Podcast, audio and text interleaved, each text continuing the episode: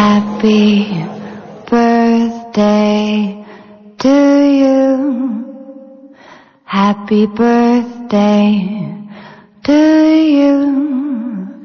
Happy birthday, Mr. President. Happy birthday to you.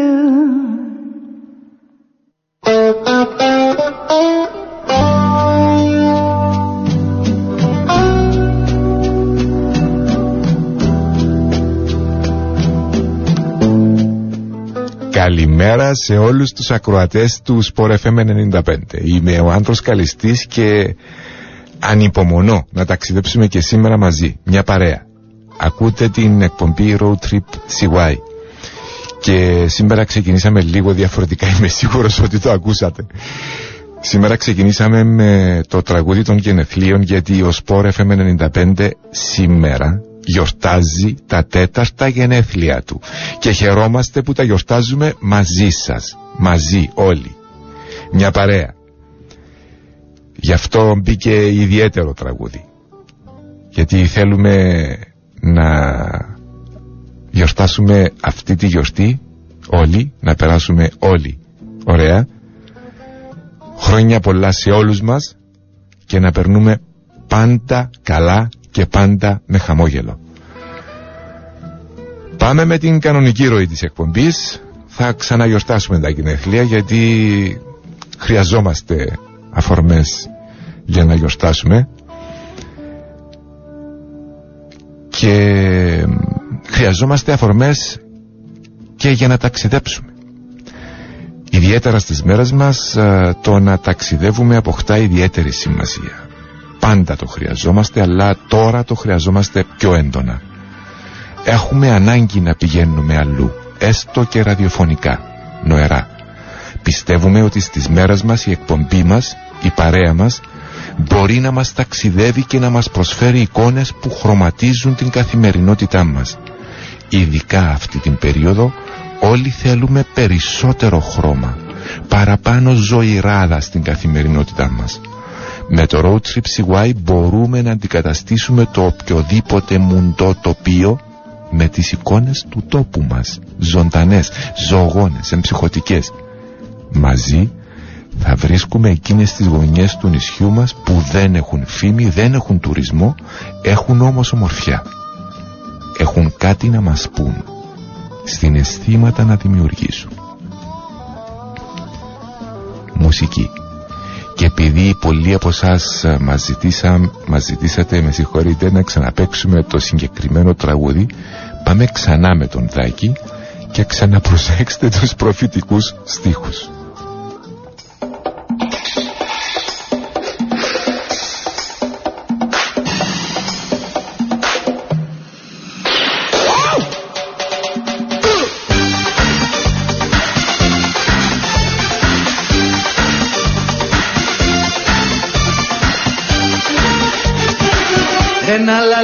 Ο κόσμος έγινε, όλοι το παίζουνε τρελή. Τίποτα όρθιο δεν έμεινε, το λένε και μες στη βουλή. Πάμε σου λέω να του δίνουμε, εδώ δεν έχει προκοπή. Δεν τους χρωστάμε και μας δίνουνε και μένουμε πάντα ταφή. Αλαλούμ, αλαλούμ, αλαλούμ, αλαλούμ. Άλλη γλώσσα μιλάμε, μάζεψε τα να πάμε πιο καλά στο χαρτούμ. Αλαλούμ, αλαλούμ, αλαλούμ, αλαλούμ. Άλλη γλώσσα μιλάμε, μάζεψε τα να πάμε πιο καλά στο χαρτούμ.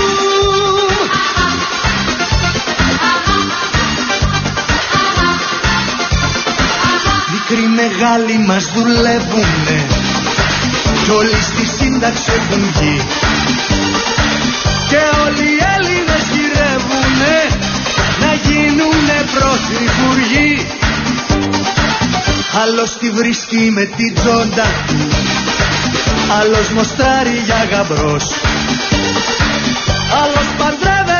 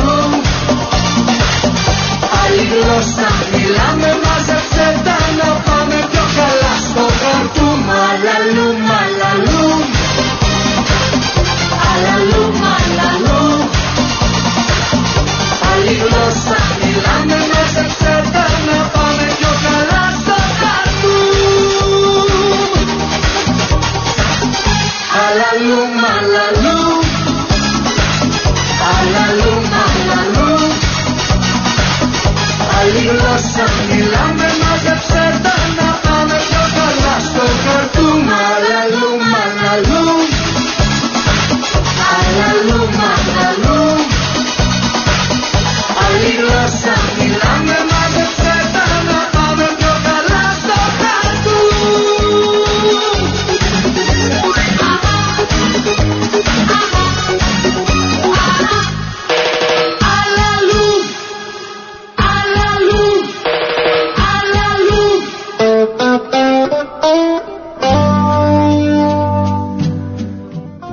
Trip CY, μαζί, η παρέα μας, ξεκινούμε και σήμερα να βάλουμε χρώμα στη ρουτίνα μας. Με τη μουσική του Sport FM 95 και τις διαδρομές μας θα απολαύσουμε τοπία, μονοπάτια της φύσης, ιστορικά μνημεία, θρύλους και παραδόσεις του νησιού μας. Σήμερα την διαδρομή μας θα την κάνουμε με κλασικό αυτοκίνητο, για να μοιραστούμε και αυτή την εμπειρία. Θα χαρούμε όμως και περπάτημα σε μονοπάτια της φύσης, γιατί θέλουμε τη ζωή μας όσο το δυνατόν πιο πλούσια σε εμπειρίες και χαμόγελα. Πάμε λοιπόν με μουσική που φέρνει χαμόγελο. Για επικοινωνία με την εκπομπή, μήνυμα στο 2950, αλλά ακούστε και αυτό. Αυτή την Κυριακή μην ξεχάσετε να περάσετε από το περίπτερο και να πάρετε το πακέτο της Καθημερινής που έχει μέσα το περιοδικό Beautiful People, το περιοδικό Κάπα, αλλά και την επιλογή από τα κόμιξ της Disney. Είπα κι εγώ για να ξεχαστώ, να βρω μιαν άλλη να ερωτευτώ. Ως το πρωί σε κλαμπ και μπαρ, πήγα σε γυμναστήρια και σε χαμάμ.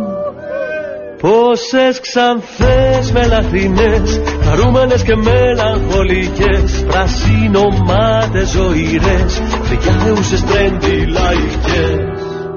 Μα πού να βρω μια να σου μοιάζει τη ζωή μου, έχεις χαράξει και έχω τούτο το μαράσει. Πώς να βρω μια να σου μοιάζει, πού να βρω μια να σου μοιάζει τη ζωή μου, έχεις χαράξει και έχω τούτο το μαράσει. Πώς να βρω μια να σου μοιάζει.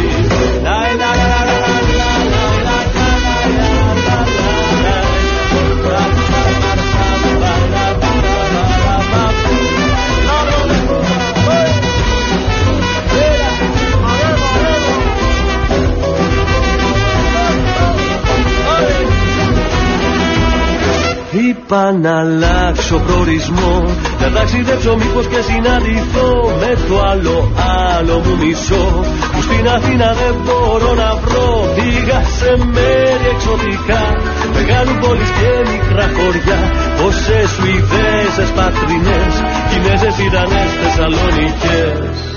Μα πού να βρω μια να σου μοιάζει τη ζωή μου, έχεις χαράξει και έχω τούτο το μαράζει. Πώς να βρω μια να σου μοιάζει, πού να βρω μια να σου μοιάζει τη ζωή μου, έχεις χαράξει και έχω τούτο το μαράζει. Πώς να βρω μια να σου μοιάζει.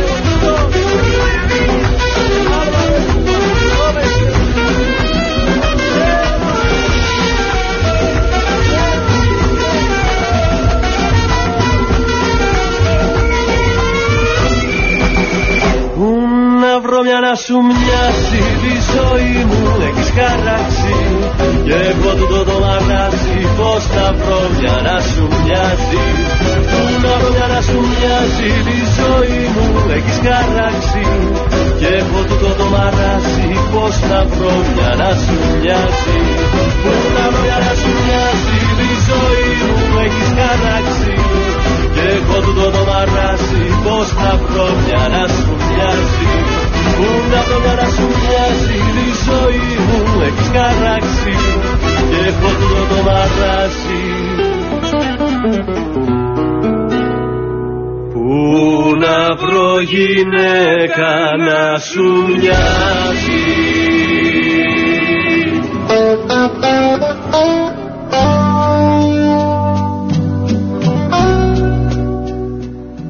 Καλημέρα σε όλους τους ακροατές του Sport FM 95 και ειδικά σε αυτούς που τώρα μπήκαν στην παρέα μας, στην εκπομπή Road Trip CY. Δεν έχουμε πει ακόμα ποιο κλασικό αυτοκίνητο θα οδηγήσουμε σήμερα και συνήθως σε αυτό το σημείο της εκπομπής βάζουμε τραγούδι που φανερώνει τη χώρα κατασκευής του. Επειδή όμως είναι ιαπωνικό, είμαι σίγουρος ότι δεν θέλετε να ακούσετε ιαπωνική μουσική. Τουλάχιστον όχι τόσο πρωί. Οπότε θα συνεχίσουμε με τη δική μας μουσική, τη μουσική του Sport FM 95 και αμέσως μετά θα σας αποκαλύψουμε μάρκα και μοντέλο.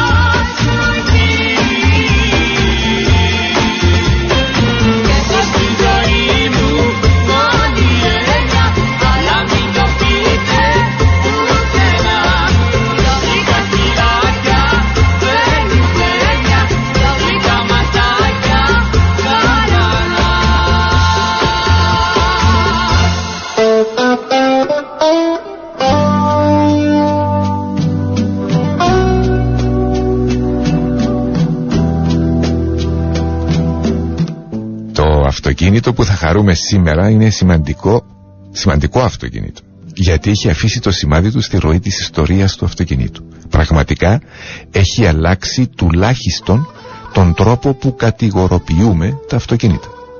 Αν πάμε πίσω χρονικά στη δεκαετία του 90, θα δούμε ότι υπήρχαν 5 μεγάλες γενικές κατηγορίες αυτοκινήτων. Και ήταν το κλασικό τετράπορτο, το σεντάν δηλαδή, το τρίπορτο ή πεντάπορτο, το hatchback, το δίπορτο, κουπέ δηλαδή, το estate και τα ψηλά. Ψηλά ονομάζαμε τα αυτοκίνητα με τετρακίνηση, όπως τα Land Rovers ή Land Cruiser ή Pajero και άλλα. Ήταν ξεχωριστή κατηγορία γιατί έπρεπε να έχουν σοβαρές εκτός δρόμου ικανότητες, οπότε και κατασκευαστικά ήταν διαφορετικά. Ανήκαν σε διαφορετική κατηγορία γιατί έπρεπε να είναι πραγματικά σκληροτράχυλα. Η εκτός δρόμου ικανότητα καθόριζε και τον χαρακτήρα τους. Έμφαση στην τετρακίνηση και στην πρακτικότητα, όχι στην άνεση και την οδηγική απόλαυση. Ξαφνικά η Toyota αποφασίζει να παντρέψει όσο το δυνατόν περισσότερα προτερήματα της κατηγορίας hatchback με όσο το δυνατόν περισσότερα προτερήματα της κατηγορίας ψηλά. Συνήθως αυτά τα πειράματα δεν πετυχαίνουν. Η Toyota όμως τα κατάφερε. Άρχισε να πειραματίζεται από το 1989. Το 1993, 4 χρόνια μετά, έδειξε ένα πρωτότυπο στο σαλόνι του Τόκιο και το 1994 άρχισαν οι πωλήσεις του εντελώς καινούριου τότε και ριζοσπαστικού Toyota RAV4. RAV4 σημαίνει Recreational Activity Vehicle 4. Σε ελεύθερη μετάφραση ψυχαγωγικό όχημα ελεύθερου χρόνου με τετρακίνηση. Το RAV4 κατάφερε από την πρώτη γενιά να είναι ένα αρκετά ικανό εκτός δρόμου αυτοκίνητο, αρκετά ικανό για τον μέσο πολίτη που δεν έχει και ιδιαίτερες απαιτήσεις, με οδική συμπεριφορά όχι πολύ διαφορετική από ένα καλό hatchback, και μάλιστα από καλό hatchback, που ήταν και το πιο δημοφιλές είδος τη δεκαετία του 90, με κινητήρα 2 λίτρων και 120 περίπου ύπους, το περίπου κολλάστο αναλόγως χώρας και έκδοσης. Ήταν και γρήγορο και οικονομικό και με μόνιμη τετρακίνηση.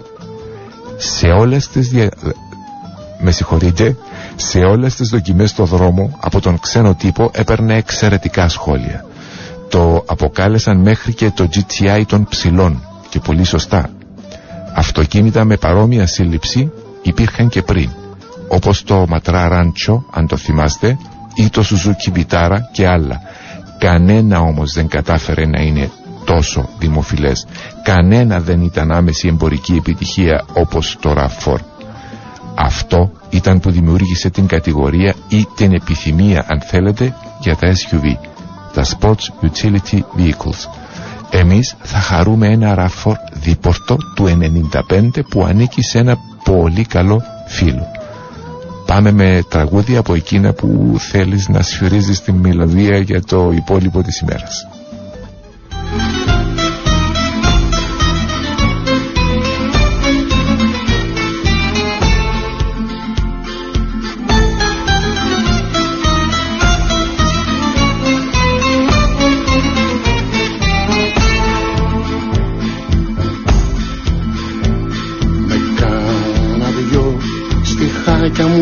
Πρόσχημα. Έκανα δυο στιχάκια μου για πρόσχημα. Παρκάρω το όχημα και σου μιλάω. Παρκάρω το όχημα και σου μιλάω.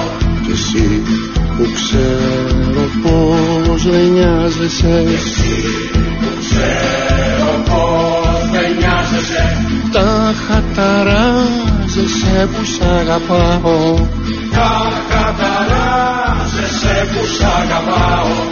Παίζεις με την ευαισθησία μου, μα την ουσία μου δεν την προσέχεις.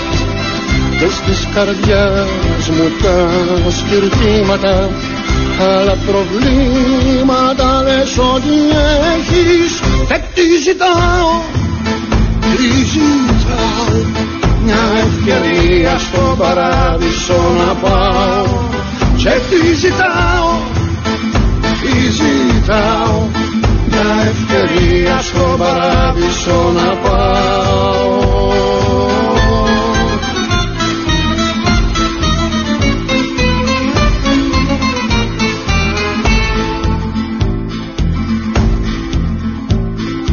αργά να δυο στη χάγια μου για πρόσχημα. Κερνάω ρόφημα στο κηλικείο. Κερνάω ρόφημα στο κηλικείο.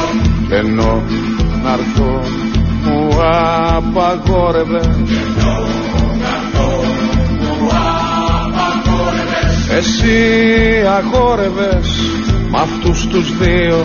Εσύ αγόρευες μ' αυτούς τους δύο.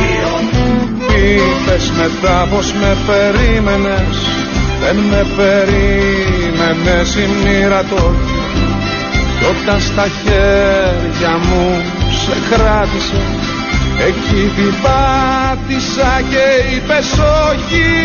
Και τι ζητάω, τι ζητάω, μια ευκαιρία στον παράδεισο να πάω. Και τι ζητάω, μια ευκαιρία στον παράδεισο να πάω.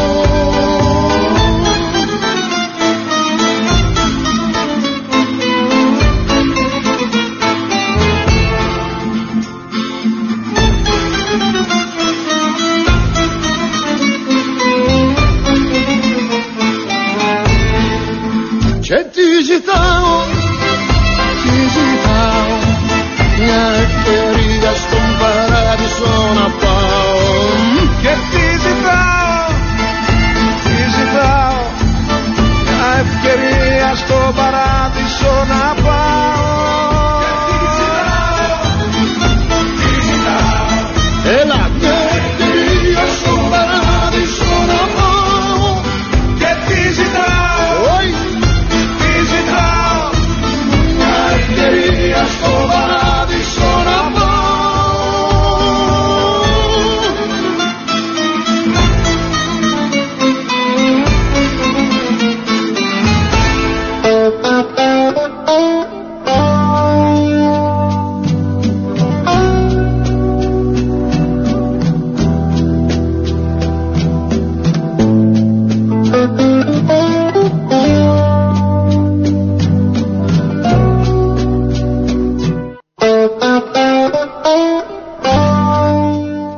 Ζητάμε λοιπόν όλοι μας, μια ευκαιρία ζητάμε, στον παράδεισο να πάμε.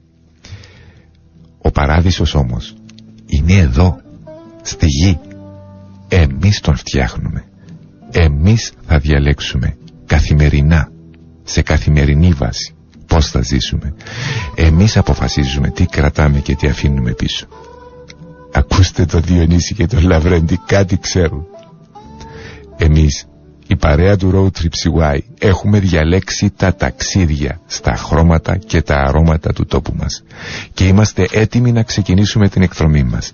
Σήμερα θα κάνουμε μια εκδρομή σε 4 μικρά χωριά και θα περιγράψουμε τι μπορούμε να χαρούμε σε αυτά τα χωριά. Η διαδρομή μας με την επιστροφή θα διαρκέσει 2 ώρες περίπου. Οδήγημα για 195 χιλιόμετρα. Θα δούμε 10 αξιοθέατα, 3 εκδρομικούς χώρους, 5 μονοπάτια της φύσης και θα περπατήσουμε στο ένα. Για να τα κάνουμε όλα αυτά, μια μέρα δεν είναι αρκετή. Εμείς σας δίνουμε εισηγήσεις, φτιάχνουμε μενού. Μπορούμε να διαλέξουμε από το μενού ό,τι θέλουμε. Μπορούμε να προσαρμόσουμε την εκδρομή στα δικά μας γούστα. Η διαδρομή μας θα είναι Αγία Μαρίνα Ξυλιάτου, Άγιος Γεώργιος του Καυκάλου, Κανάφκια και Αγία Ειρήνη. Ξεκινούμε από Λευκωσία με κατεύθυνση Κλήρου. Πριν του Αρεδιού θα πάμε δεξιά για Άγιο Ιωάννη.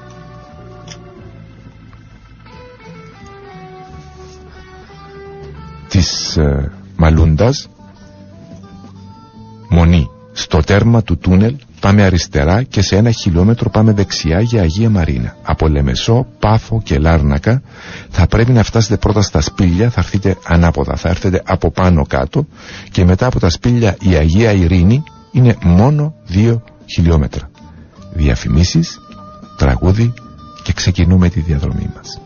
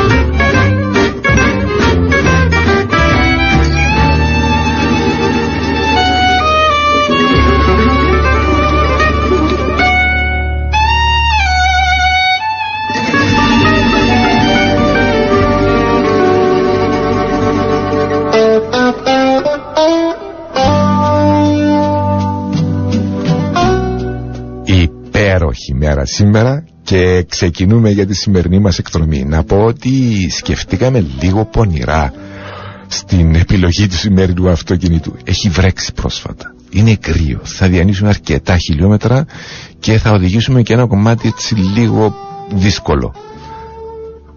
Θέλαμε ένα αυτοκίνητο που να είναι κλασικό μεν, να είναι όμως άνετο και να μπορεί να κινηθεί και λίγο εκτός δρόμου. Ευτυχώς η εκπομπή έχει πολλούς και καλούς ακροατές και πρέπει να ευχαριστήσουμε τον πολύ καλό φίλο που μας παραχώρησε το Toyota RAV4. Είμαι σίγουρος ότι θα τον βγάλει ασπροπρόσωπο. Είμαστε ήδη στο δρόμο μετά το τούνελ της Κάτω Μονής και μπήκαμε δεξιά για την Αγία Μαρίνα. 2-3 χιλιόμετρα πριν το χωριό ήδη ξεκινούν οι καλλιέργειες. Αμυγδαλιές, και μάλιστα σήμερα ανθισμένες αμυγδαλιές. Για μένα τουλάχιστον οι πρώτες ανθισμένες αμυγδαλιές του καινούριου χρόνου. Καρυδιές, ελιές, εσπεριδοειδή, λαχανικά. Η Αγία Μαρίνα, 40 περίπου χιλιόμετρα από Λευκωσία, είναι ένα μικρό ήσυχο χωριό που δεν έχει επηρεαστεί ιδιαίτερα από την αστιφιλία. Η κοινότητα, όπως φαίνεται, λειτουργεί σαν οικισμός από την προϊστορική περίοδο. Υπάρχουν εδώ πηγές νερού, σπήλαια, τάφη, σκουριά από χαλκό, γαλαρίες και άλλα τεκμήρια που μαρτυρούν ανθρώπινη παρουσία στην περιοχή από πολλές χιλιάδες χρόνια. Η πρώτη βασική ένδειξη της αρχαιότητας του χωριού είναι η πηγή από όπου έπαιρνε νερό μέχρι και τις πρώτες δεκαετίες του 20ου αιώνα. Η πηγή αυτή υπάρχει και σήμερα, αλλά σήμερα ονομάζεται το Αγίασμα της Αγίας Μαρίνας. Κοντά στο χωριό υπάρχει μικρός αρχαιολογικός χώρος των προϊστορικών χρόνων, αλλά και στην περιοχή Μαραθεύτικα ανακαλύφθηκαν αρχαίοι τάφοι και σπήλαια. Οι τάφοι αυτοί συλλήθηκαν κατά διάφορες περιόδους. Από πληροφορίες, οι συλλητές ανακάλυψαν αρχαία χρυσά νομίσματα, χρυσά φύλλα μερσινιάς και μικρά μεταλλικά νομίσματα. Στην τοποθεσία Μαυροβούνη, 2 χιλιόμετρα ανατολικά του χωριού, υπάρχουν σημαντικά αποθέματα σκουριάς, εμφανή σημεία εξόρυξης και εκμετάλλευσης του χαλκού. Επιπλέον, στην περιοχή Αγίας Μαρίνας, Αγίου Γεωργίου του Καυκάλου και Ξυλιάτου, 3 χωριών δηλαδή, υπάρχουν μεταλλεία χαλκού από την αρχή της εκμετάλλευσή τους από τους Κύπριους, δηλαδή από το 4.300 π.Χ. Αυτό εννοούσαμε προηγουμένως όταν είπαμε εδώ και χιλιάδες χρόνια. Η ύπαρξη του χωριού καταγράφεται από τον Μεσαίωνα ήδη, άρα σαν Αγία Μαρίνα υπάρχει από τον Μεσαίωνα. Υπάρχουν αρκετές καταγραφές σε χάρτες κατά την περίοδο της Βενετοκρατίας. Το στόλιδι του χωριού είναι η ομώνυμα παλιά εκκλησία της Αγίας Μαρίνας. Το μικρό αυτό λιθόκτιστο εκκλησάκι πετυχαίνει με τη γραφικότητα, την απλότητά του και την έλλειψη οποιουδήποτε περιτού, οποιασδήποτε διακόσμησης να προκαλέσει τον θαυμασμό στους επισκέπτες. Σημαντικό στοιχείο της απλότητας της εκκλησίας είναι και το λιθόκτιστο καμπαναριό, το οποίο ορθώνεται για αιώνες στο πλάι της εκκλησίας. Άλλο ένα αξιοθέατο στο χωριό, δεν είναι μέσα στο χωριό, είναι κοντά στο χωριό, είναι ο παλιός νερόμυλος. Κτισμένος στα χρόνια της τουρκοκρατίας, βρίσκεται στη συμβολή του ποταμού Σερράχη και ενός παραπόταμου. Έχει όμως εγκαταλειφθεί και σιγά σιγά καταστρέφεται. Κρίμα. Πάμε με ένα τραγούδι γιατί έχουμε ακόμα δρόμο μπροστά μας. Αμέσως μετά από αυτό, αυτή την Κυριακή, μην ξεχάσετε να περάσετε από το περίπτερο και να πάρετε το πακέτο της Καθημερινής που έχει μέσα το περιοδικό Beautiful People, το περιοδικό Κάπα, αλλά και επιλογή από τα κόμιξ της Disney.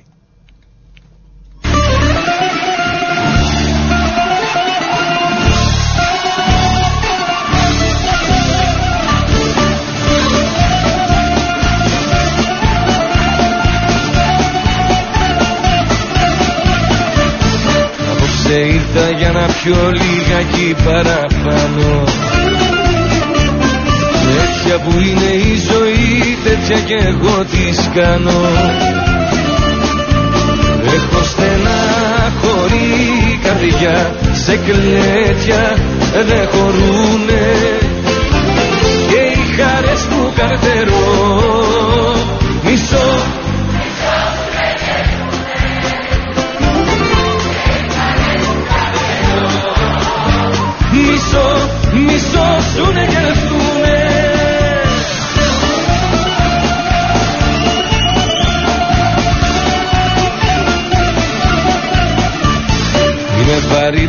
θάσανο του πόνου αναθέματο. Φέρτε χαρμάνι το ποτό να πάνε οι πίκρες κάτω. Έχω στεναχωρεί η καρδιά, σε κλαίτια δεν χωρούνε και οι χαρές που καρτερώ μισό σου δεν κερδούνε και οι χαρές που καρτερώ μισό σου δεν κερδούνε.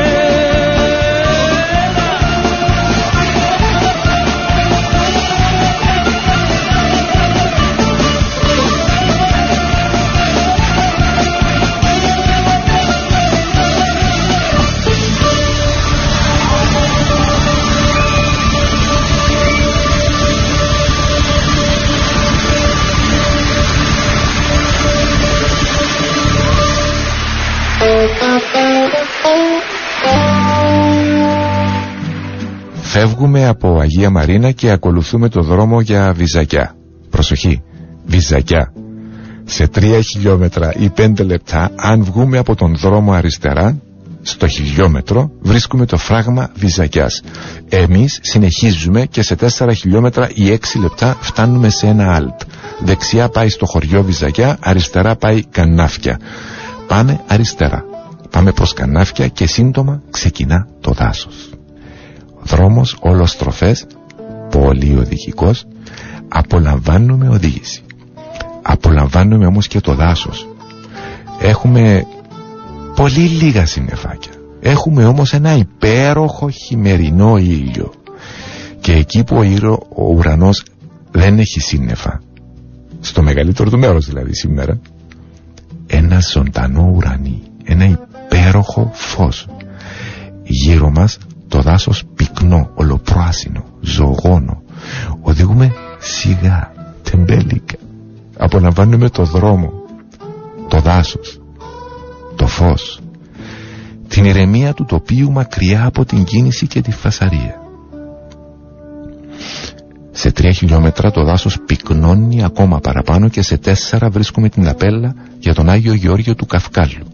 Θα πάμε οπωσδήποτε, γιατί είναι πολύ κοντά. 1 με 1,5 χιλιόμετρο θα βγούμε από τον δρόμο και γιατί από εδώ που είμαστε φαίνεται ωραίο, μικρό χωριό. Πριν πάμε όμως, πριν μπούμε δεξιά για το δρόμο του Αγίου Γεωργίου, βλέπουμε αριστερά μας το μονοπάτι μελέτης της φύσης του Αγίου Γεωργίου. Είναι κυκλικό, έχει ως αφετηρία το μονοπάτι... Με συγχωρείτε, έχει ως αφετηρία το πολιτιστικό κέντρο του χωριού, περνά από αυτό τον δρόμο εδώ και καταλήγει ξανά στο κέντρο του χωριού. Βρίσκεται σε υψόμετρο 650 μέτρων και έχει μήκος 4,5 χιλιόμετρα. Στο μονοπάτι της φύσης θα έχετε την ευκαιρία να απολαύσετε τα όμορφα χρώματα και τα αρώματα του τόπου μας. Θα δείτε πολλά είδη φυτών. Ελιές, αμυγδαλιές, καρυδιές, μοσφιλιές, περνιές, αμπέλια... Και φυσικά μεγάλο μέρος του περνά μέσα από το δάσος. Θα δείτε πεύκους. Πολλούς πεύκους. Πολύ φύση. Πολύ Κύπρο. Είμαστε στο δρόμο και περνούμε καλά. Αυτό οφείλεται στη διάθεσή μας, στον υπέροχο καιρό, στην υπέροχη μέρα, στο τοπίο, αλλά και στο αυτοκίνητο που χαιρόμαστε. Το αυτοκίνητο μας, το Toyota RAV4, πράγματι έβγαλε ασπροπρόσωπο τον φίλο που μας το δάνεισε και τον ξαναευχαριστούμε. Μέχρι τώρα μας ταξίδεψε και στον χώρο και στον χρόνο. Άνετο, αρκετά δυνατό, ακόμα και για σημερινά δεδομένα. Έχω οδηγήσει αρκετά σημερινά σύγχρονα αυτοκίνητα που θα ήθελαν να έχουν τις επιδόσεις του. Επίσης εντυπωσιάζουν οι αναρτήσεις του. Αναρτήσεις σωστές, με καλή απορροφητικότητα των ανομαλιών του δρόμου, λίγο παραπάνω μποτιρόλα από ό,τι θα μας άρεσε, λίγη παραπάνω κλίση στις στροφές δηλαδή, αλλά ας μην ξεχνούμε την ηλικία του. Είναι του 95, είναι δηλαδή 26 χρόνων, πράγμα που σημαίνει ότι δεν διαθέτει κανένα από τα σημερινά ηλεκτρονικά βοηθήματα. Κανένα. Πιστέψτε με, σήμερα στη διαδρομή μας Δεν μας έχει λείψει τίποτε. Ούτε οθόνες, ούτε ενεργός αυτόματος πιλότος, ούτε κάμερα οπισθοπορίας, ούτε blind spot monitoring. Εντάξει, θα ήταν καλά να είχαμε τον Bluetooth. Από την άλλη, έτσι και αλλιώς, ποτέ δεν μιλούμε στο τηλέφωνο όταν οδηγούμε. Ποτέ όμως. Άρα δεν μας λείπει τίποτε. Εκτός από... δεν ξέρω, ίσως λίγο συναίσθημα, λίγη προσωπικότητα. Το RAV4 είναι αυτοκίνητο 26 χρονών και όλα λειτουργούν σωστά. Δεν έχει χαλάσει τίποτε. Είναι μια συσκευή, ένα μηχάνημα πολύ σωστά μελετημένο και ακόμα πιο σωστά κατασκευασμένο. Είναι από τα αυτοκίνητα που σέβεσαι. Όμως, είναι από τα αυτοκίνητα που αγαπάς. Για να εξηγήσω τη θέση μου, να προσθέσω το εξής. Θυμάστε την εκπομπή που πήγαμε στο Λαζανιά με το κλασικό Land Rover? Είχαμε μιλήσει με τον ιδιοκτήτη του αυτοκινήτου, τον Βάσο, και φαινόταν η αγάπη του. Δηλαδή, μόνο μιλώντας μαζί του από το τηλέφωνο, ο άνθρωπος ήταν ερωτευμένος, λάτρευε το αυτοκίνητο. Είχε αυτό και ακόμα δύο τα ίδια για αναπαλαίωση. Ο Βάσος τότε, αστειευόμενος, μας είχε πει ότι οι ιδιοκτήτες Land Rover δεν χάνονται ποτέ στο δρόμο. Τον ρωτήσαμε γιατί. Τι έχουν τα Land Rover? Και το αποτέλεσμα είναι ότι δεν μπορούν να χαθούν οι οδηγοί των Land Rover. Και η απάντηση του Βάσου ήταν αποκαλυπτική. Τα Land Rover, όσο και να τα προσέχεις, πάντα χάνουν λάδια. Οπότε όπου και να βρεθείς, αν χαθείς, αν δεν ξέρεις πώς θα επιστρέψεις πίσω, το μόνο που έχεις κάνει είναι να ακολουθήσεις τις τάτσες, τα λάδια στο δρόμο. Αστειευόμενος φυσικά. Αλλά η αγάπη. Το RAV4 λοιπόν δεν θα χάσει λάδια. Προκαλεί σεβασμό. Πολλοί το θεωρούν εξαιρετικά καλό αυτοκίνητο. Δεν προκαλεί όμως αγάπη. Δεν υπάρχουν φανατικοί λάτρεις του αυτοκίνητου. Πάμε με ακόμα ένα τραγούδι από τα ωραία του Sport FM 95.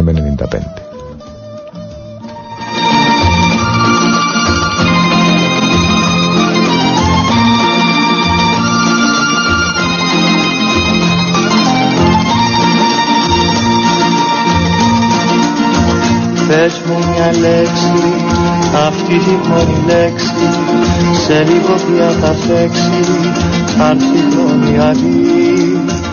Κοντεύει έξι, ας πούμε αυτή τη λέξη, που έχει στα χείλη λέξη, και δεν το μάθει. Ο ουρανός, ο μεγάλος ουρανός, είναι ακόμα σκοτεινός και είναι κρατήνα. Μα εκεί ψηλά ήταν άστρο κουδιλά, μοναχό φεγγοβολά και ένας χαμογελά. Νύχτα σημαίνει κι κατεύει έννοια, σαν πόχη με τα ξένια, απόξαν τα μαλλιά. Γλυκό χαράζει, αλλά δεν σε πειράζει, που γέμισε μαράζει η άδεια μου αγκαλιά.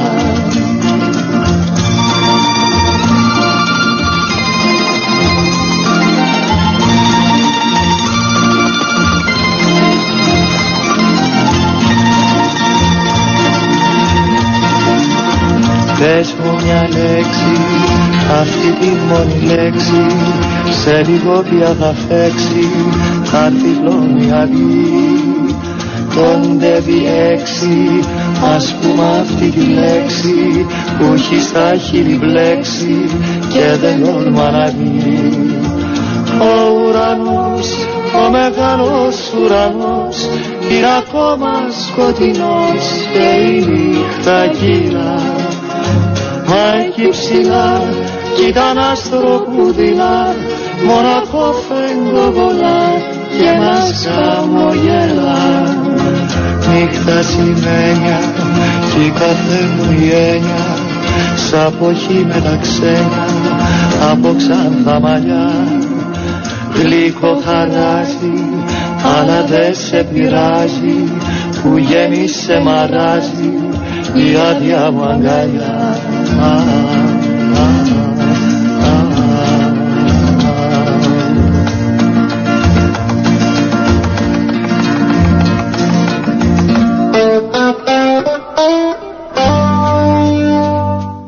Εμείς σήμερα δεν θα ακολουθήσουμε το μονοπάτι της φύσης, σημειώστε το για το μέλλον.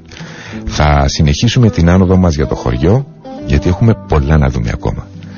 Μπαίνουμε δεξιά, είμαστε συνέχεια μέσα στο δάσος και σε 1-2 λεπτά φτάνουμε στη μικρή πλατεία του χωριού μπροστά στην ομώνυμη εκκλησία του Αγίου Γεωργίου. Αξίζει να πούμε ότι ένας θρύλος του χωριού αναφέρει ότι η εκκλησία χτίστηκε εδώ, στη συγκεκριμένη θέση, γιατί παλιά υπήρχε μια σπηλιά. Στην σπηλιά αυτή ασκήτεψε ένας μοναχός για δεκαετίες. Μετά από αιώνες, ψάχνοντας μέσα στη σπηλιά, βρέθηκε η εικόνα του Αγίου και έτσι εδώ χτίστηκε η εκκλησία. Το όνομα του χωριού συνδέεται με το όνομα του Αγίου, αλλά και με την τοποθεσία. Συγκεκριμένα, το χωριό είναι χτισμένο σε μια κορυφή, σε ένα καύκαλο ελληνιστή. Στα κυπριακά σε μια καυκάλα. Έτσι το χωριό ονομάζεται Άγιος Γεώργιος του Καυκάλου ή του Καύκαλου. Ξαρτάται πια αν τα πέλαν θυκευάζεται μέσα στον δρόμο. Πολύ μικρό χωριό, αλλά είναι κουκλίστικο. Έχει ωραία δρομάκια και είναι γραφικότατο. Εδώ θα παρκάρουμε το ραφόρ μας και θα περπατήσουμε λίγο. Ωραία. Μικρά σπίτια. Αρκετά δεν έχουν συντηρηθεί εδώ και χρόνια, με αποτέλεσμα να φαίνεται ο τρόπος κατασκευής τους. Μέχρι τη μέση περίπου της κατασκευής τους, κροκάλες και μετά πληθάρι, βολίτια και κεραμίδια. Παντού φυτά, αμυγδαλιές με σπηλιές, κλιματαριές, γλάστρες με λουλούδια και πρασινάδες, πολλές πρασινάδες. Με λίγη προσοχή και φροντίδα, αυτό το χωριουδάκι μπορεί να γίνει πανέμορφο, όπως την φροντίδα που έδειξαν οι κάτοικοι του χωριού στο μικρό πάρκο τους, με την επίδειξη της μιλόπετρας από αρχαίο οικισμό της περιοχής. Στην περιοχή Μαλάς υπάρχει ένα μικρό φράγμα μήκους 800 μέτρων και πλάτους 300 μέτρων. Μικρό. Η χωρητικότητά του είναι 500 κυβικά μέτρα. Αξίζει να το δει κάποιος για το υπέροχο τοπίο γύρω από το φράγμα. Στην εκδρομή την δικιά σας, όταν θα έρθετε εδώ, ψάξτε το. Αξίζει να το δείτε. Το χωριό αποτελούσε αποικία των κατοίκων της Κυπερούντας, οι οποίοι το χρησιμοποιούσαν το χειμώνα. Η Κυπερούντα βρίσκεται αρκετά πιο ψηλά, οπότε οι χειμώνες είναι χειμώνες. Δεν σηκώνουν αστεία. Όταν χιόνιζε στην Κυπερούντα, δεν μπορούσαν να ταΐζουν τα ζώα τους. Έτσι οι αγρότες και οι χτινοτρόφοι της Κυπερούντας τον χειμώνα κατέβαιναν στον Άγιο Γεώργιο. Ιστορικά αναφέρεται ότι κατά την περίοδο της τουρκοκρατίας και συγκεκριμένα τη δεκαετία του 30, του 1830, τρεις οικογένειες από την Κυπερούντα άρχισαν να χρησιμοποιούν κτήματα του Αγίου Γεωργίου. Το 1842 οι χριστιανοί κάτοικοι οδηγήθηκαν σε δίκη από Τούρκους που ήρθαν από τη Λεύκα και κατέλαβαν την περιοχή. Στη δίκη ο δικαστής αποφάσισε υπέρ των Κυπερουνκιωτών. Υπάρχει γραπτή μαρτυρία ότι quote, ο δικαστής είτε ίσως γιατί είχε δωροδοκηθεί είτε σύμφωνα με την εκδοχή ότι η απόσταση από την Κυπερούντα 11 μίλια ήταν μικρότερη σε σχέση με εκείνη από τη Λεύκα 17 μίλια, αποφάσισε να κρατήσουν τη γη οι Κυπερντιώτες με αντάλλαγμα ένα πουγγί ρεάλια για αποζημίωση unquote. Ακούσετε το τούτον. Ένα πουγγί ριάλια. Φαίνεται ότι από τότε υπήρχε το κυπριακό έθιμο με το πουγγί, τα ρεάλια. Άρα είναι πεπρωμένο άραγε. Στο πεπρωμένο σου να δίνεις σημασία και να προσέχεις πως βαθίζεις τη ζωή. Όταν κοιμάσαι, άλλος γράφει ιστορία και κάποιος παίζει τη δική σου τη ζωή. Θα το ακούσουμε το τραγούδι τούτον, αλλά πρώτα διαφημίσεις και μετά ο Νταλάρας.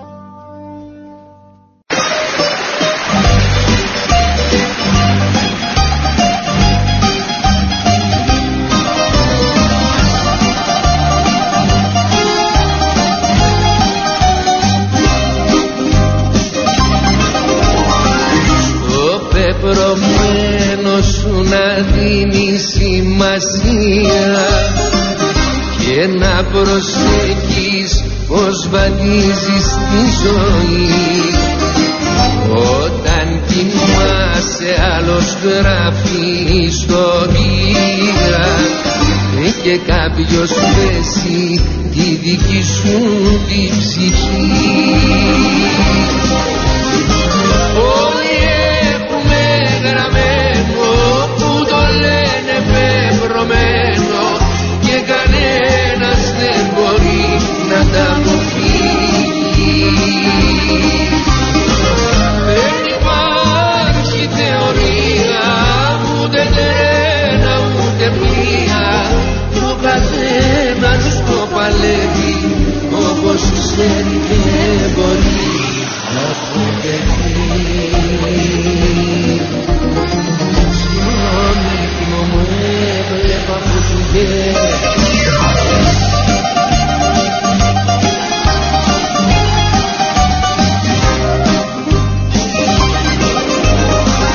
Γιατί να γράφει όσα κι αν δίνει συνελίδα και να το ξέρεις πως δεν έχει αναμειχθεί. Δώστα και φύγε και μη χάνεις ευκαιρία, στο περιθώριο μη βάζεις την ψυχή. Όλοι έχουμε γραμμένο που το λένε πεπρωμένο και κανένας δεν μπορεί να τα αποφύγει.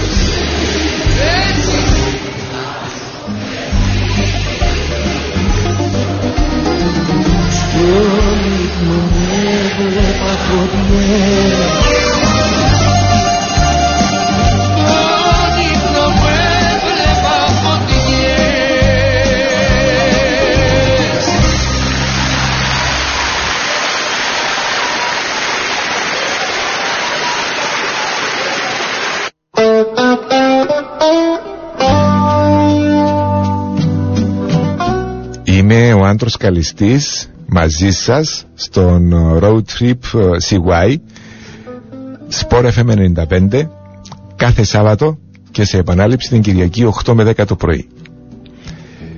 Σας ευχαριστώ για τα μηνύματά σας, ειδικά τους φίλους που έστειλαν ευχές για τα γενέθλια του σταθμού, γιορτάζουμε, αλλά και τους φίλους που έκαναν σχόλια για το Toyota RAV4.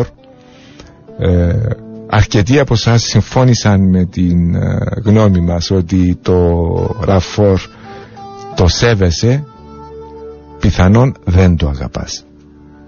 Ενώ ένα Land Rover μπορεί να μην το σέβεσαι, αλλά το αγαπάς.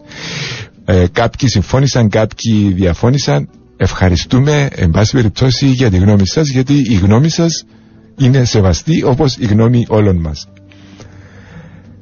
Λοιπόν, η παρέα του Road Trip CY σήμερα πάει σε μια ξεχωριστή γωνιά του τόπου μας. Όπως ήδη έχουμε πει, με ένα Toyota RAV4 και το απολαμβάνουμε. Χαιρόμαστε μια εξαιρετική διαδρομή. Κυπριακή φύση, δάσος, εντυπωσιακές τοποθεσίες και ανυπομονούμε να μάθουμε τι άλλο θα δούμε στην δρομή μας. Φεύγουμε από τον Άγιο Γεώργιο του Καυκάλου και ξαναμπαίνουμε στο δάσος. Δεν βιαζόμαστε. Οδηγούμε σιγά σιγά και απολαμβάνουμε το πράσινο. Ξανά πυκνά πεύκα, μεγάλα, και μετά τις βροχές των τελευταίων ημερών όλο ζώντανα, καταπράσινα. Έχουμε και ένα λαμπρό ήλιο στον ουρανό που τόπους τόπους καταφέρνει και περνά διεισδύει μέσα στο πυκνό δάσος με έναν τρόπο ονειρικό. Φανταστείτε τα δέντρα κοντά το ένα στο άλλο, πυκνά, δημιουργούν σκιές, περιορίζουν το φως μέσα στο δάσος. Ο ήλιος, ο υπέροχος σημερινός, ο υπέροχος κυπριακός ήλιος, λίγο εδώ, λίγο εκεί, καταφέρνει να στείλει μια ομάδα ακτίνες του να φωτίσουν το τοπίο. Δέντρα, πυκνά, και το φως όπου βρίσκει κενό χώρο δημιουργεί στήλες, κολόνες, κολόνες φωτός με τις ακτίνες του. Το θέμα είναι μαγικό, σαν εικόνα από παραμύθι, μας συνεπέρνει. Συνεχίζουμε να οδηγούμε και το θέμα γίνεται ακόμα πιο μαγευτικό όταν σε κάποια φάση είμαστε σε ένα κομμάτι του δρόμου. Αριστερά και δεξιά μας συνεχίζει να είναι το δάσος. Έχουμε μια μεγάλη ευθεία, 700 με 800 μέτρα ευθύς δρόμος μπροστά μας. Μπορούμε να δούμε αρκετά μακριά δηλαδή. Παράλληλα όμως ο δρόμος χάνεται μπροστά μας στα 150 με 200 μέτρα, διότι ξαφνικά κατηφορίζει απότομα και εμφανίζεται ξανά σαν μια ανηφόρα στα 500 με 600 μέτρα στην ευθεία μπροστά μας. Τούτον προσπαθήστε να το φανταστείτε. Είμαστε σε ένα στενό δρόμο μέσα στο δάσος. Δεξιά και αριστερά μας μεγάλα ψηλά πεύκα. Περνούμε δίπλα από τους κορμούς των δέντρων. Τις κορυφές δεν τις βλέπουμε. Βλέπουμε τους κορμούς. Μπροστά μας ο δρόμος ξαφνικά κάνει ένα χάσιμο. Κατεβαίνει και μετά ανεβαίνει. Φυσικά μαζί με τον δρόμο κατεβαίνει και το δάσος. Τα δέντρα που είναι στις άκρες του δρόμου. Οπότε εμείς αν γυρίσουμε το κεφάλι μας αριστερά ή δεξιά, εδώ που είμαστε, στο ύψος που είμαστε τώρα, βλέπουμε τους κορμούς των δέντρων. Όμως στα 200 με 300 μέτρα μπροστά μας ο δρόμος και το δάσος δίπλα του κατεβαίνει προς τα κάτω, οπότε βλέπουμε τις κορυφές των δέντρων. Ωραίο. Επειδή δύσκολο να φανταστείτε την εικόνα τούτη, την οποία πρέπει να την κρατήσουμε, η εκπομπή όπως ξέρετε ήδη γίνεται blog και στο site της Καθημερινής και στο site του WizGuide και στο site του Mast, του περιοδικού Mast. Εκεί θα υπάρχει φωτογραφία αυτού του κομματιού του δρόμου και αξίζει τον κόπο να το δείτε. Προς το παρόν κρατήστε την στο μυαλό σας. Και για να απολαύσουμε παραπάνω την εικόνα, μουσική. Και επειδή η εκπομπή ξέρει ότι σας αρέσει η Αλέξια,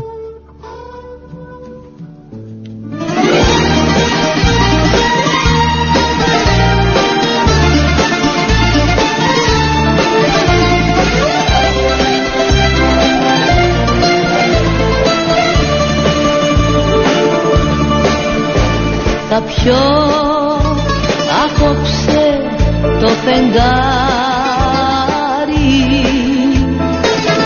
και θα μεθύσω και θα πω, αφού πονάς για κάποιαν άλλη, ρίξε μαχαίρι να κοπώ.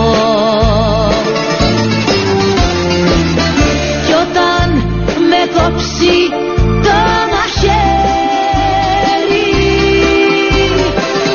μετανιωμένος θα μου πεις, πάρε του φεγγαριού το δάκρυ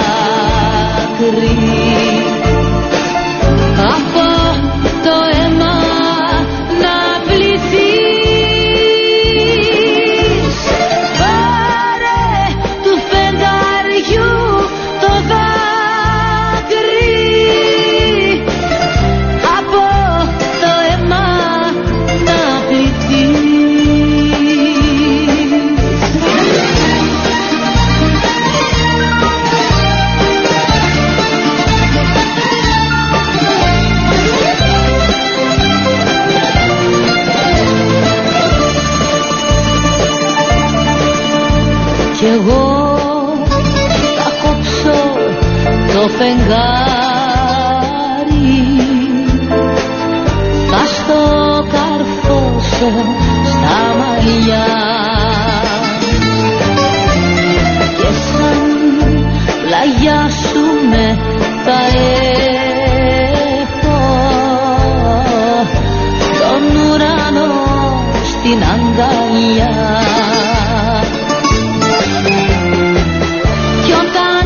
Ξυπνήσουμε και πάμε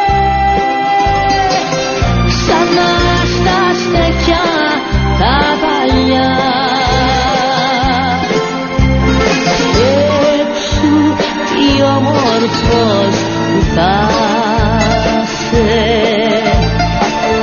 με το φεγγάρι στα μαλλιά.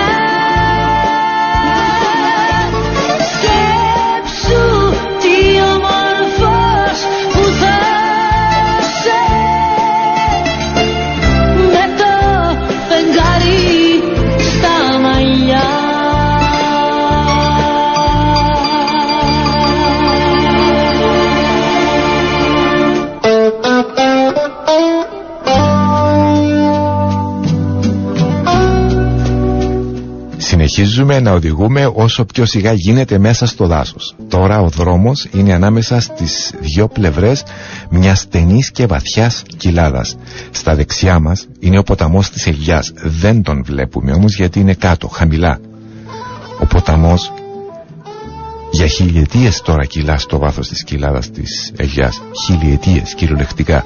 Κατάφερε να δημιουργήσει ένα μοναδικό και όμορφο, ένα παράξενο τοπίο, με κατακόρυφες απόκρημνες βουνοπλαγιές που στις κορυφές τους φιλοξενούν το κλασικό κυπριακό πεύκο, την τραχία πεύκη. Σε λίγο, 4 χιλιόμετρα μετά τον Άγιο Γεώργιο, φτάνουμε στην σήμανση για τον εκδρομικό χώρο Καπουρά. Θα πάμε αριστερά να τον δούμε γιατί είναι ωραίος και πολύ σωστά οργανωμένος. Ο εκδρομικός χώρος πήρε το όνομά του από το χωριό Καπουρά, το οποίο εγκαταλείφθηκε μετά το 1976.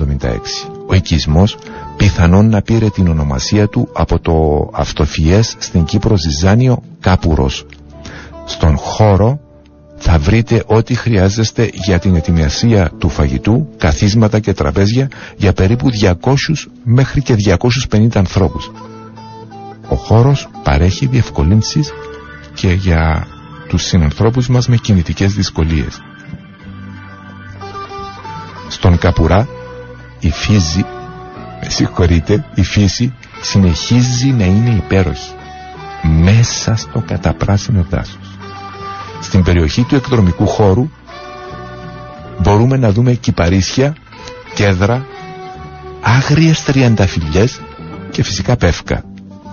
Στο χώρο γύρω από τον Καπουρά φυτρώνουν πλατάνια, ιτιές, λάδανη, σκλήθρα, λατζές, ακακίες, αναθρίκες και βάτα. Και φυσικά χαιρόμαστε τη φύση. Χαιρόμαστε όλα αυτά μέσα στο δάσος και είναι ησυχία. Εδώ, μέσα στην ησυχία και την ηρεμία, με αυτή τη γαλήνη θα απολαύσουμε καφέ. Θα απολαύσουμε τον καφέ μας και θα συνεχίσουμε τη διαδρομή μας. Συνεχίζουμε να απολαμβάνουμε τον τόπο μας. Συνεχίζουμε να χαιρόμαστε ζωγόνο δάσος. Και σε λίγο φτάνουμε στα Κανάβια. Τα Κανάβια είναι ένα από τα ομορφότερα χωριά της επαρχίας Λευκωσίας, τουλάχιστον όσον αφορά τη φύση γύρω από το χωριό. Βρίσκεται στις βόρειες πλαγιές του Τρόδους, στην κοιλάδα της Ελιάς. Το όνομα του χωριού συνδέεται με το φυτό κανάβιν, που τα παλιά χρόνια καλλιεργείται σε μεγάλη έκταση στο χωριό. Φαίνεται από ιστορικά έγγραφα πως τα κανάφκια υπήρχαν από την εποχή της Φραγκοκρατίας. Η φύση έντισε τα κανάφκια με τα ωραιότερα χρώματά της. Στα κανάφκια συναντούμε το άγριο των δράχων της Μαδαρής συναντούμε υπέροχο καταπράσινο δάσος και καλλιέργειες. Ένα καταπράσινο γεμάτο ζωή και συνάμα ήρεμο τοπίο. Το πράσινο του δάσους κυριαρχεί στα κανάβια, μια και σχεδόν ολόκληρη η ακαλλιέργητη έκταση του χωριού καλύπτεται από δασική γη, η οποία είναι μέρος του δάσους αδελφή. Να προσθέσουμε πως η δασική έκταση του χωριού καλύπτει 1.380 εκτάρια. Στις καλλιεργημένες εκτάσεις γης ευδοκιμούν αμπέλια, ελιές, μιλιές, αμυγδαλιές, πατάτες, λαχανικά, όλα τα καλά. Να πούμε ότι για αρκετούς από τους κάτοικους του χωριού η κύρια ασχολία τους είναι οι καλλιέργειες. Ζουν από τη γη τους. Πάμε με μουσική.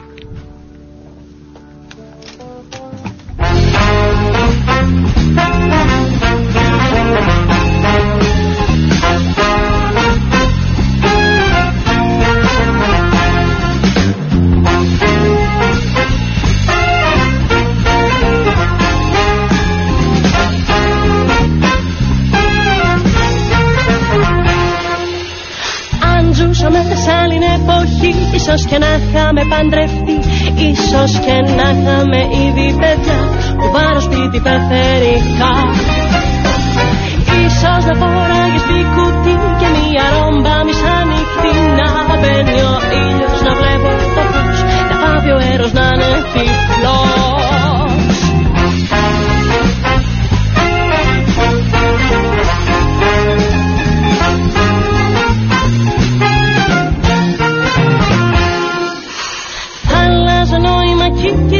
Δεν θα ήταν πια μελαγχολική στην Γερατέα και στο δραματικό στις σούβλες τα παλιά μας. Εγώ έχω περάσει αυτό το στάδιο και είναι το σπίτι μου άδειο, βγαίνω νύχτα, κοιμάμαι πρωί.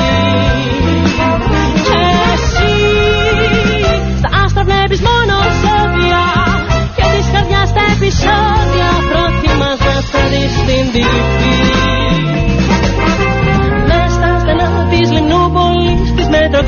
Της φίνος φίλμς, ο Ντόναλντ, τα κόκλα και πιο μπροστάς, μα θεός θα περιμένουν.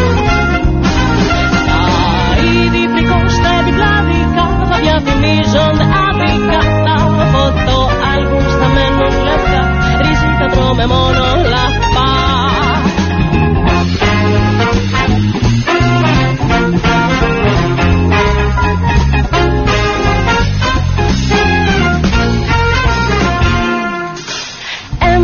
Ζούμε σ' άλλη εποχή, η μοίρα μας έφταξε σ' αυτή που ο ουρανός δεν κρύβει από πάνω Θεό κι εσύ είσαι εσύ κι εγώ είμαι. Εγώ έχω περάσει αυτό το στάδιο, είναι το σπίτι μου άδειο, βγαίνω νύχτα, κοιμάμαι πρωί. Και εσύ στα άστρα βλέπεις μόνο ζώδια και εμείς καρδιάς τα επεισόδια, προτιμάς να θα δεις την τύχη.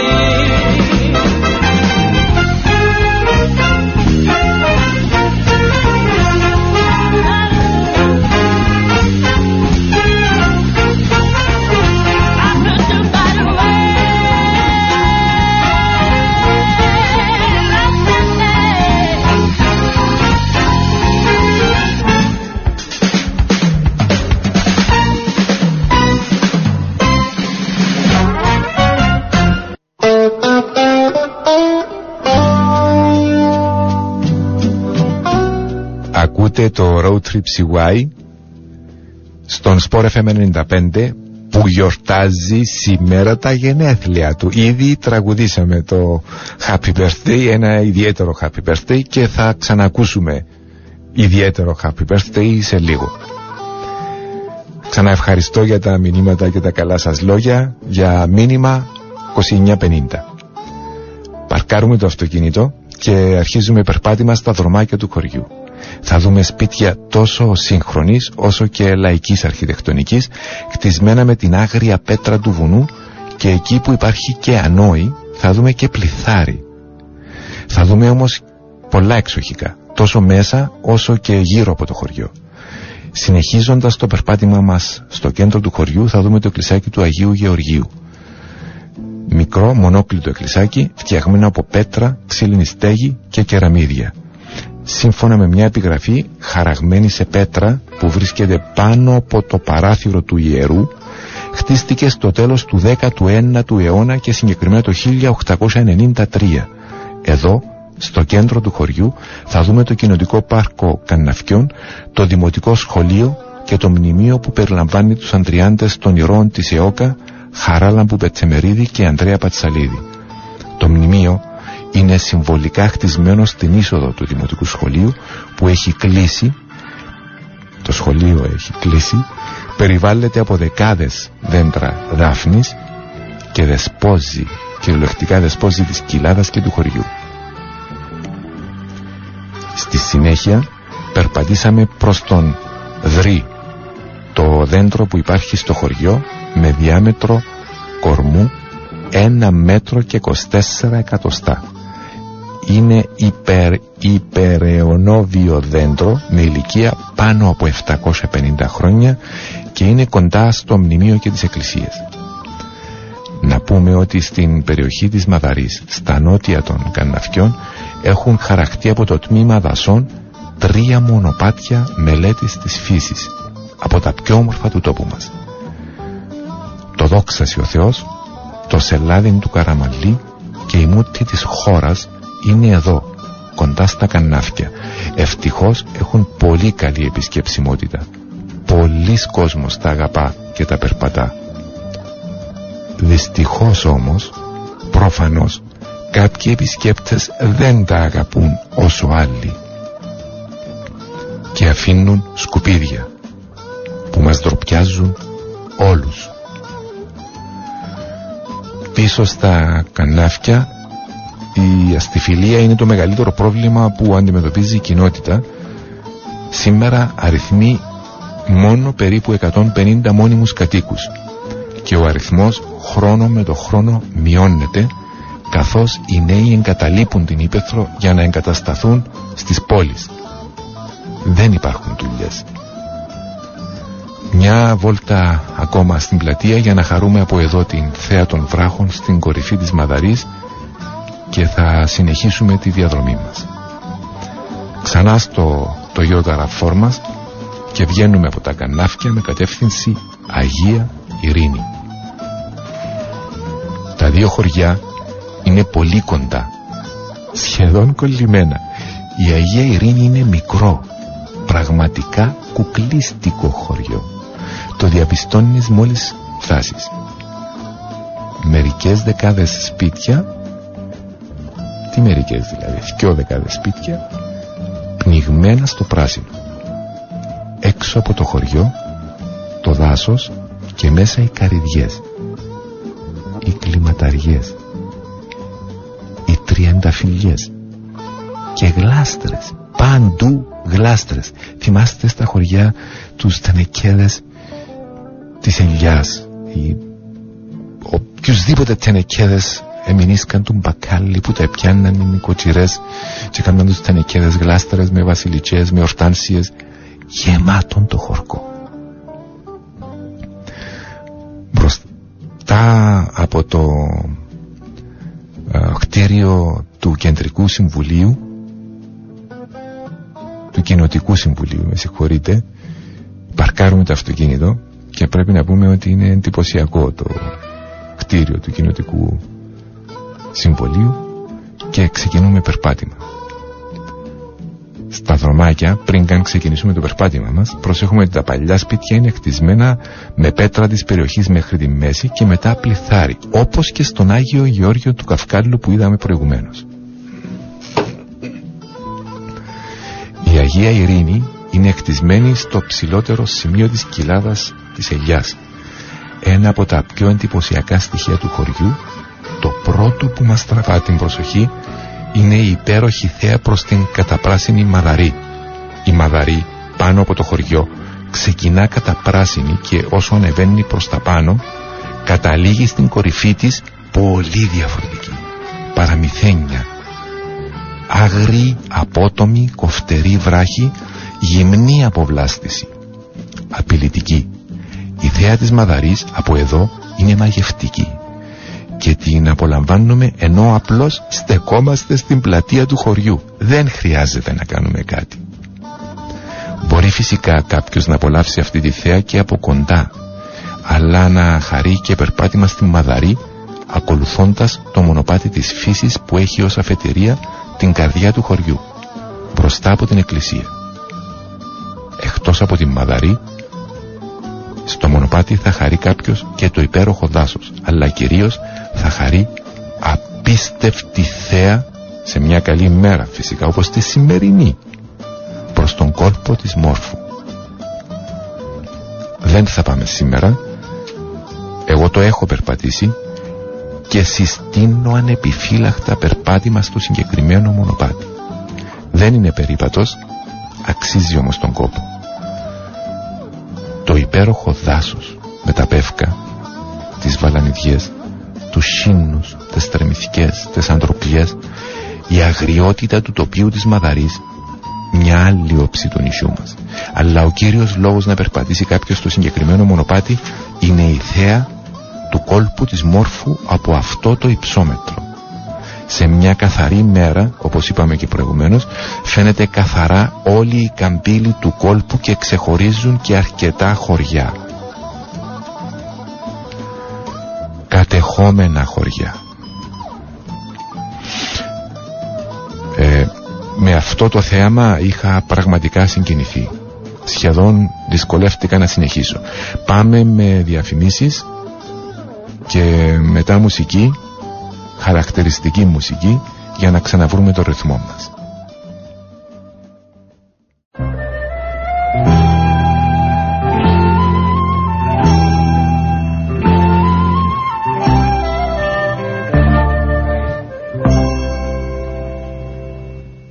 Πολύ με πικράνει η ζωή μου,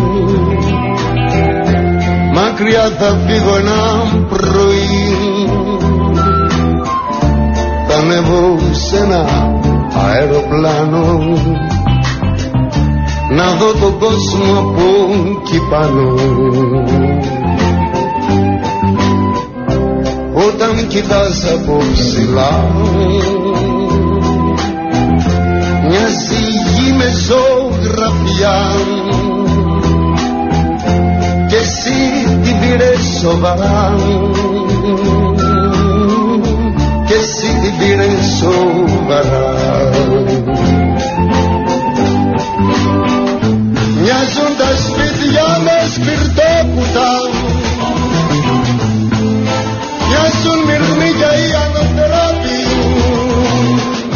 το μεγαλύτερο ανάκτορο μοιάζει με ένα μικρό ητοπίο. Σε πικράνανε από ψηλά τους κοιτάξεις,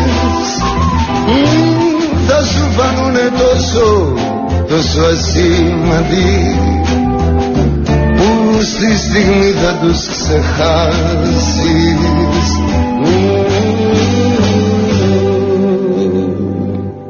Αγαπημένη μου μην κλαις, πάμε μαζί ψηλά αν θες, να δεις τη γη αυτή σε γίνει, ένα φεγγάρι είναι και εκείνη. Όταν κοιτάς από ψηλά μοιάζει ο κόσμος ζωγραφιά, εσύ το πήρες σοβαρά, και εσύ το πήρες σοβαρά. Μοιάζουν οι πύργοι με κουκλόστιτα και τα καμπάνια με παιχνίδια, από ψηλά δεν ξεχωρίζουνε οι ομορφιές και τα στολίδια. Γιατί σε πλήγωσε ή σε θάμπωσε από ψηλά το μου φάνει τόσο ασήμαντο που στη στιγμή θα το ξεχάσεις. Εγώ, ο Άντρος Καλλιστής, ο Χρήστης, ο ηχολήπτης μας και εσείς απολαμβάνουμε το χαζί και μην ανησυχείτε, δεν το διακόψουμε, θα συνεχίσουμε να τον ακούμε. Η παρέα του Road Trip CY, ακούμε Sport FM 95. Ξανά ευχαριστώ για τα μηνύματά σας, ειδικά τον Αλέξανδρο από τα Κανάφκια. Είμαστε στην πλατεία της Αγιάς Ειρήνης, απέναντι η ομώνυμη εκκλησία, και θα περπατήσουμε προς την εκκλησία για να τη δούμε από κοντά. Πριν πάμε όμως να πούμε ότι, όπως είπαμε και προηγουμένως, το μονοπάτι έχει ως σημείο εκκίνησής του την καρδιά της Αγίας Ειρήνης, κοντά στην εκκλησία, αλλά μπορεί να ξεκινήσει κάποιος και από την τοποθεσία σε λάδι της Στραορουθιάς. Το τέρμα του μονοπατιού είναι τα λιμέρια ή αλλιώς οι σπηλιές του Διγενή. Το μήκος του μονοπατιού είναι 5 χιλιόμετρα και για να το περπατήσει κανείς χρειάζεται περίπου 2 ώρες και 30 λεπτά, 2,5 ώρες. Το μονοπάτι, παρόλο το μήκος του, αξίζει το περπάτημα, γιατί εκτός από όλα όσα αναφέραμε προηγουμένως, περνά και από τα κρυσφύγετα που χρησιμοποιούσαν οι αντάρτες του αγώνα της ΕΟΚΑ. Είναι ένα εθνικό προσκύνημα, αλλά για τα λιμέρια, τα κρυσφύγετα δηλαδή, η συνέχεια σε λίγο. Σε μια προηγούμενη επίσκεψή μας με φίλους, πριν κατεβούμε από το αυτοκίνητο, παρκάροντας ακόμα, μας πλησίασαν κάτοικοι του χωριού εντελώς άγνωστοι σε εμάς και μας σκλάβωσαν με την ευγένεια, την προθυμία και την φιλοξενία τους. Ένα ζευγάρι, ο κύριος και η κυρία του, ηλικιωμένοι αλλά χέρι-χέρι, φανερά αγαπημένοι, μας ρώτησαν αν θέλουν βοήθεια, αν χρειαζόμαστε κάτι. Αυτό σίγουρα σημαίνει φιλοξενία, αλλά για να είμαστε και προσγειωμένοι πραγματιστές, σημαίνει και ότι το χωριό δεν δέχεται συχνά επισκέπτες. Αφού βεβαιώθηκαν ότι δεν χρειαζόμασταν κάτι, μόνο πληροφορίες και να θαυμάσουμε το χωριό τους, μας κάλεσαν να πάμε στο σπίτι τους να μας κεράσουν καφέ. Και επειδή πλησίαζε μεσημέρι, «Έχουμε και γεμιστά έτοιμα, γιέ μου, κοπιάστε». Αυτό δεν το βρίσκεις τακτικά, ούτε στην Κύπρο που είμαστε περήφανοι για τη φιλοξενία μας. Τραγούδι, και η εκπομπή θέλει να το αφιερώσει στο αγαπημένο ζευγάρι. Τραγούδι για τον κύριο και την κυρία του.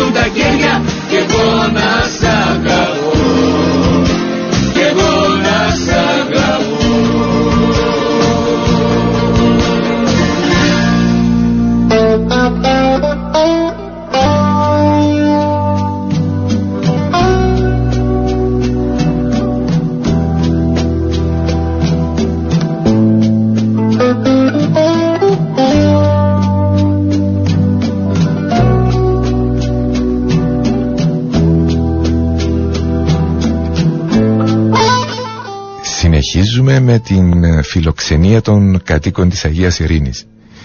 Ευχαριστήσαμε το ηλικιωμένο, αγαπημένο ζευγάρι για την πρόσκληση και ξεκινήσαμε περπάτημα. Ξεκινήσαμε όμως ούτε 10 βήματα, 5 βήματα και μας σταμάτησε ο κύριος Στέλιος. Πάλι πρόθυμος, πάλι φιλόξενος και χαμογελαστός. Του είπαμε ότι θέλουμε πληροφορίες για το χωριό και μας μίλησε, μας είπε για τα μονοπάτια της φύσης, για τις καλλιέργειες του χωριού, αλλά αναφέρθηκε και στην ιστορία του τόπου, την ιστορία μας. Μας αφηγήθηκε πολλά για τον απελευθερωτικό αγώνα του 55-59. Το χωριό, εξαιτίας του βουνίσιου ανάγλυφού του, ήταν, κατά ακρίβεια συνεχίζει να είναι, ιδανικό μέρος για ανταρτοπόλεμο. Είχε σοβαρή συμμετοχή η Αγία Ειρήνη. Δεν είναι λίγοι οι κάτοικοι του χωριού που πρόσφεραν τη βοήθεια τους στους αγωνιστές που αναζητούσαν καταφύγιο στην περιοχή.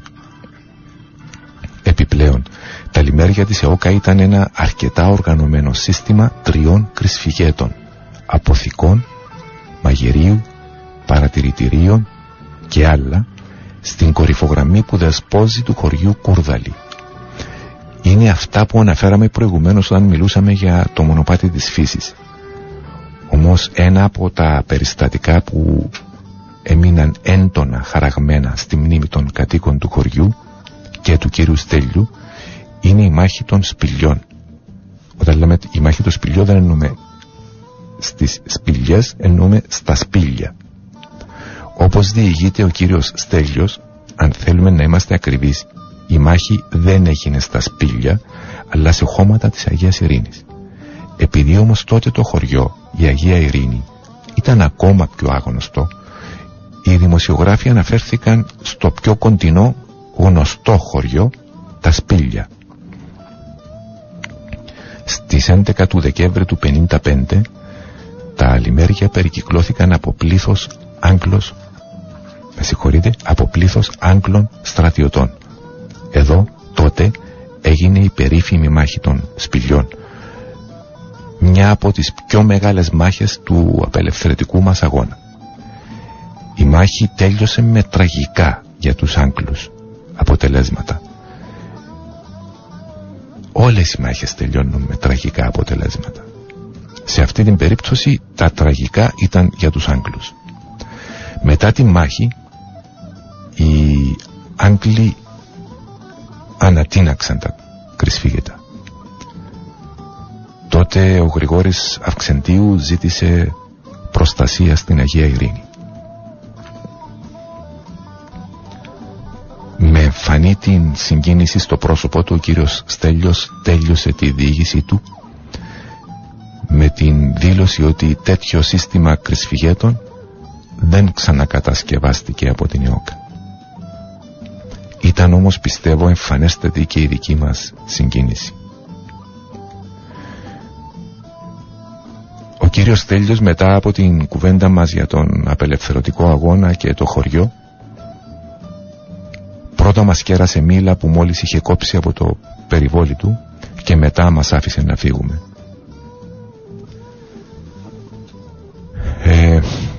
Τώρα με τούτην ουλήν τη συγκίνηση, τι τραγούδι βάζουμε εδώ. Καρτερούμε.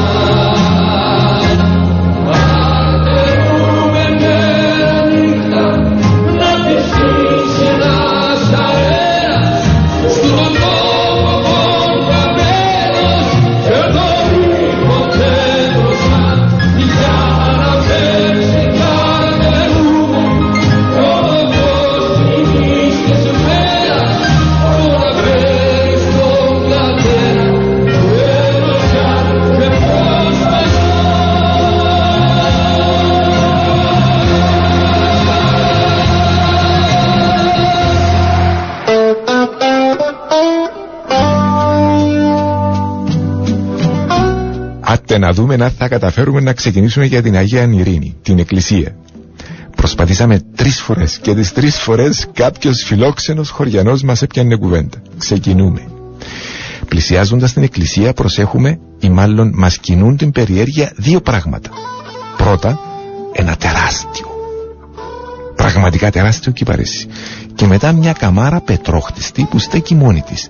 Κρέμεται, χωρίς τίποτε, δίπλα της, μπροστά της ή πίσω της, χωρίς σκοπό. Είχαμε απορία για την καμάρα και την ιστορία της εκκλησίας. Μας έλυσε την απορία μας πολύ πρόθυμα, πάλι φιλοξενία, ο πάτερ Γεώργιος, ο ιερέας της κοινότητας. Να ξεκινήσουμε με το γεγονός ότι αρχικά στη θέση της σημερινής εκκλησίας υπήρχε μοναστήρι με εξοπλίση. Το μοναστήρι και η πρωτότυπη εκκλησία της Αγίας Ειρήνης χτίστηκαν τον 16ο αιώνα, το 1500 κάτι, αλλά καταστράφηκαν από πυρκαγιά, ολοσχερός. Η σημερινή εκκλησία χτίστηκε στη θέση της το 1910. Από όλα τα κτίρια μετά την πυρκαγιά, το μόνο που είχε διασωθεί ήταν μια καμάρα. Η καμάρα που βλέπουμε σήμερα να στέκει αγέροχη στο προάβλιο. Το κυπαρίσι είναι ένα μνημείο του τόπου μας, σεβάσμιο μνημείο. Είναι τεράστιο. Φανταστείτε περιφέρεια κορμού 3 μέτρα και 10 εκατοστά. 3 μέτρα περιφέρεια, ύψος 12 μέτρα και ηλικία σίγουρα πάνω από 250 χρόνια. Αξίζει επίσκεψη από μόνο του. Η εκκλησία της Αγίας Ειρήνης είναι φτιαγμένη από πέτρα του βουνού, ξύλο και κεραμίδι. Ωραία, απλή, ταπεινή, αλλά κυρίως με σεβασμό στο περιβάλλον και στο χώρο. Δηλώνει την παρουσία της χωρίς καλές διακοσμήσεις και φιωριτούρες. Θέλω να σας πω τσάλα για την Αγία Ειρήνη. Αλλά επειδή πλησιάζουμε προς το τέλος της εκπομπής, πρέπει να προσθέσω κάτι για όσους φίλους δεν άκουσαν την εκπομπή από την αρχή. Σήμερα γιορτάζουμε. Ξεκινήσαμε την εκπομπή με το τραγούδι των γενεθλίων, γιατί ο Sport FM 95 σήμερα γιορτάζει τα γενέθλιά του. Για μας, στον Sport FM 95, είναι ιδιαίτερα γενέθλια. Είναι ακόμα μια αφορμή για να περάσουμε καλά. Γι' αυτό βάλαμε ιδιαίτερο τραγούδι. Να ζήσουμε λοιπόν, να ζήσουμε όλοι, χρόνια μας πολλά, και να περνάμε πάντα καλά και πάντα με χαμόγελο. Happy birthday to you. Happy birthday to you.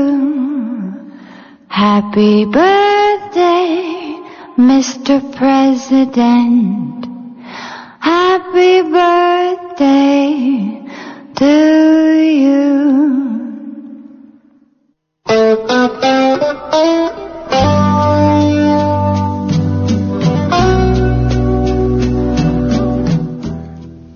Happy birthday to us all. Γιορτάζουμε και περνούμε ωραία. Είμαστε η παρέα του Road Trip CY και από τα μηνύματά σας φαίνεται ότι περνούμε καλά σε αυτά τα ταξίδια μας. Ειδικά σήμερα με τα γενέθλιά μας. Σήμερα πιστεύω περάσαμε ακόμα καλύτερα και γιατί ήταν τα γενέθλια, αλλά και γιατί είχαμε ποικιλία. Οδηγήσαμε ένα Toyota RAV4 σε μια υπέροχη διαδρομή. Χαρήκαμε 4 χωριά, κάποιο από αυτά άγνωστα, το περιβάλλον και την ιστορία τους. Χαρήκαμε φύση σε 5 μονοπάτια. Περάσαμε από 3 εκδρομικούς χώρους που μπορούμε να χαρούμε σε άλλες συνθήκες. Ξεκινήσαμε από τα παιδινά με ήπια τοπία και καταλήξαμε σε μια υπέροχη κοιλάδα που τελειώνει στην κορυφή της Μαδαρής με εντυπωσιακά άγρια τοπία. Θυμηθήκαμε ένα από τα πιο σημαντικά κομμάτια της ιστορίας μας. Εντυπωσιαστήκαμε στο δάσος, στον Άγιο Γεώργιο του Καυκάλου. Ηρεμήσαμε στον Καπουρά. Μπορεί να τελειώνει αυτό το road trip CY, αλλά εμείς δεν στενοχωριόμαστε. Κάθε τέλος, ακούτε το τούτο, κάθε τέλος είναι και μια καινούργια αρχή. Και ξανά χρόνια μας πολλά. Πάντα με χαμόγελα. Πολλά χαμόγελα. Τέλος. Ακολουθεί η εκπομπή Αθλητισμός και Πολιτισμός με το φίλο Σάβα Κοσάρη που θα μας συγκινήσει ξανά. Αμέσως μετά ο Πέτρος Παπαγιώργης με την εκπομπή Πίσω από την Βιτρίνη.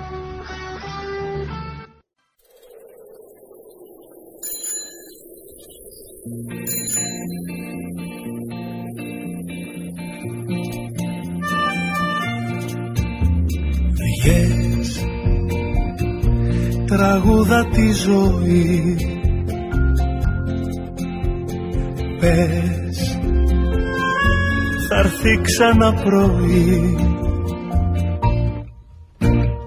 Δες τον ήλιο μ' άλλα μάτια, με ενός παιδιού χαρά, γιατί κι εσύ παιδί σου μια φορά.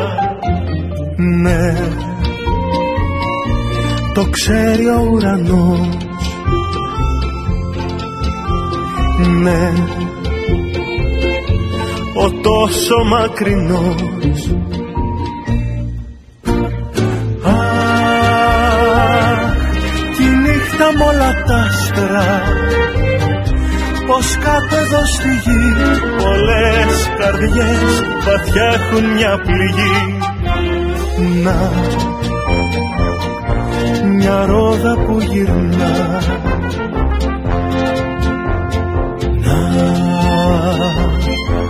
Του λούνα πάρκει ρόδα, σου γνέφει ανέβα, τον κόσμο δες ξανά. Μα αν ίσως δεν πιστεύεις πια, κι αν σου λέω η ζωή πως είναι απέραντη ομορφιά. Δες είμαι δίπλα σου εγώ, το σκοτάδι θα τελειώσει, θα περάσει συννεφιά. Πάει και δεν γυρίζει πια, πάει στου χρόνου τα κουπιά.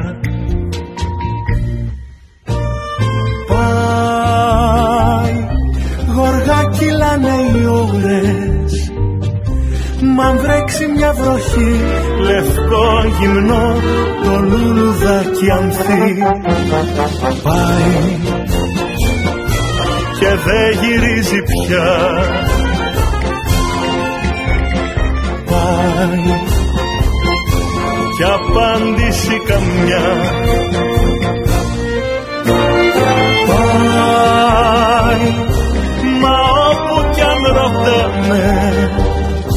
μας λένε ότι αγαπάμε, ζωντανό θα μείνει στην καρδιά.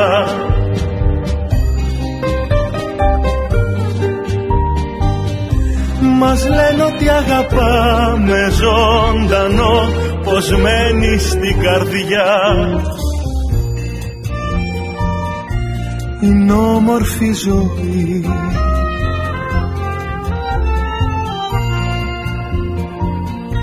Τραγούδα το κι εσύ.